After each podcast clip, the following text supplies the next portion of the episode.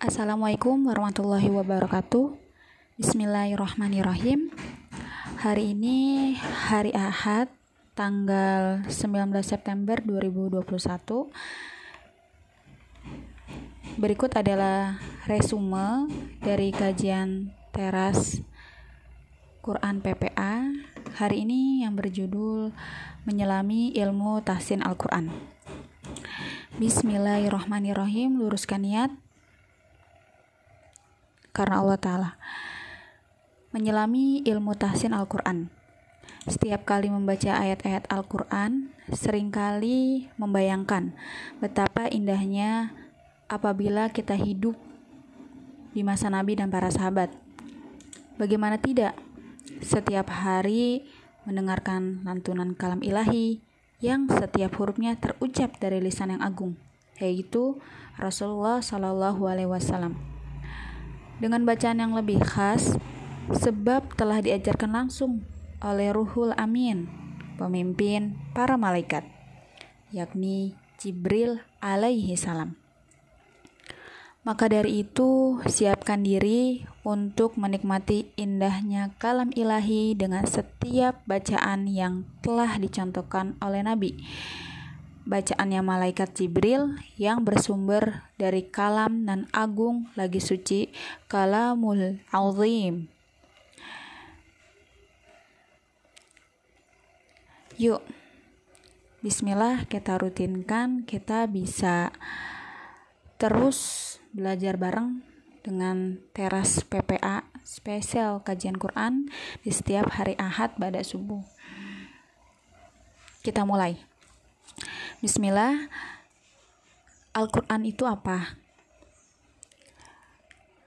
Jika Al-Quran itu kitab, maka kitab apa? Dan apa hak-hak Al-Quran?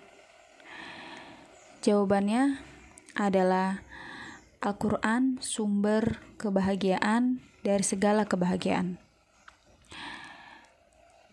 Dunia yang kita kejar tidak bisa membuat kita bahagia. Contoh, saya punya uang banyak, punya rumah, punya mobil, anak soleh dan soleha. Tapi, kenapa saya masih gelisah? Yuk kita introspeksi diri. Apakah kita sedang jauh dari Al-Quran atau tidak? Maka, kebahagiaan itu adalah ketika kita diberikan Al-Quran dan rahmatnya Allah. Di sinilah kebahagiaan fid dunya fil akhirah. Kebahagiaan dunia dan akhirat fal yafrahu dekatilah Quran. Hiduplah di atas tuntunan Al-Quran.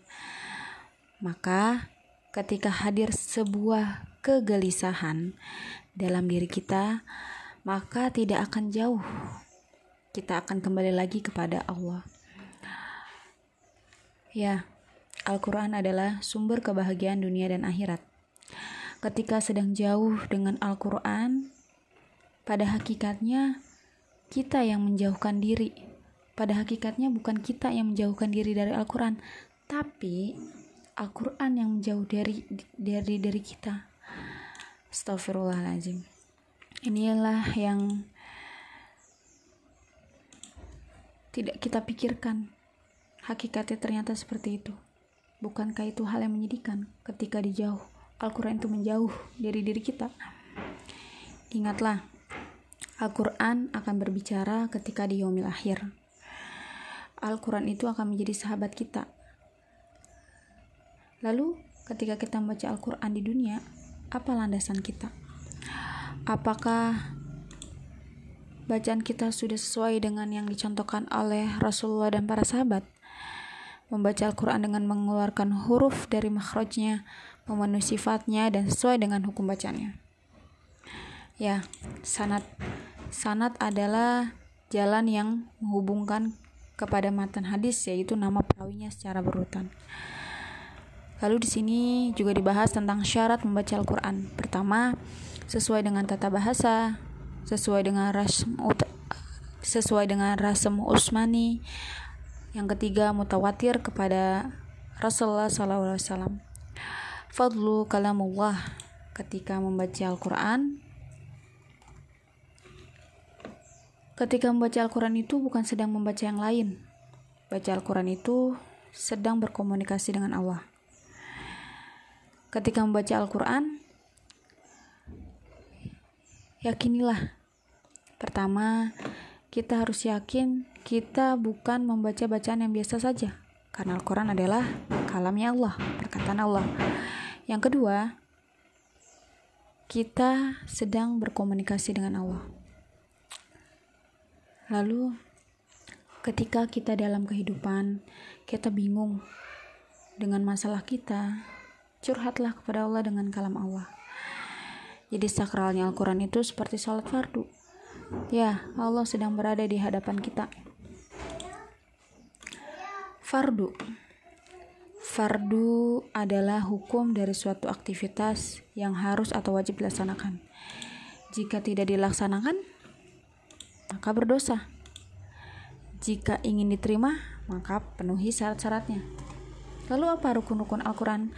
Rukun-rukun Al-Quran adalah memberikan hak-hak huruf di dalam Al-Quran. Nah, di sini ada tentang tajwid Al-Quran. Jadi, tajwid Al-Quran itu kalau secara bahasa artinya tahsin atau memperbaiki, secara istilah membaca Al-Quran dengan benar sesuai bacaan Rasulullah dan para sahabat radhiyallahu an dengan cara mengeluarkan huruf dari makhrajnya, memenuhi sifatnya, dan memperhatikan hukum bacaannya.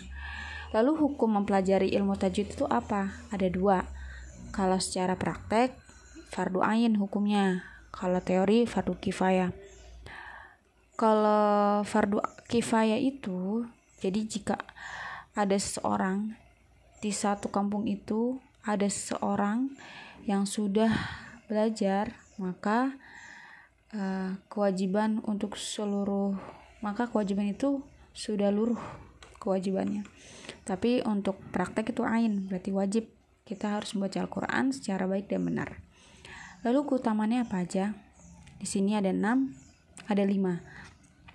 Pertama memberikan syafaat pada hari kiamat merupakan kedua merupakan amal terbaik, ketiga mendapat derajat yang tinggi, keempat mendapat sakinah dan rahmat, kelima mendapat sebaik-baik anugerah Allah. Tujuannya? Tujuan mempelajari ilmu tajwid, menjaga lidah agar tidak salah ketika membaca Al-Qur'an. Ketika kita tidak membaca Al-Qur'an, pada hakikatnya bukan kita yang tidak punya waktu, tapi Allah lah yang membatasi waktu membaca Al-Quran. Astagfirullah.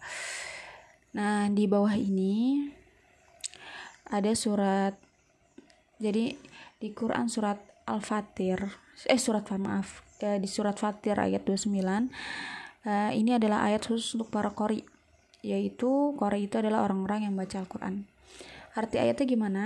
Jadi surat Fatir ayat 20 sesungguhnya orang-orang yang selalu membaca kitab Allah dan mendirikan salat dan menafkahkan sebagian dari rizki yang kami anugerahkan kepada mereka dengan diam-diam dan terang-terangan mereka itu mengharapkan perniagaan yang tidak merugi. Ketika khataman Al-Quran ayat terakhir adalah surat Al-Baqarah ayat 1 5. Hikmahnya apa? Hikmahnya adalah membaca Al-Quran tidak ada pemberhentian untuk dibaca jadi Al-Quran itu akan terus dibaca tidak berhenti sampai surat Anas aja Bismillah yuk. Mari kita mulai untuk menghadirkan hati ketika membaca Al-Quran. Semoga Allah mudahkan. Demikian untuk hari ini. Semoga bermanfaat. Wassalamualaikum warahmatullahi wabarakatuh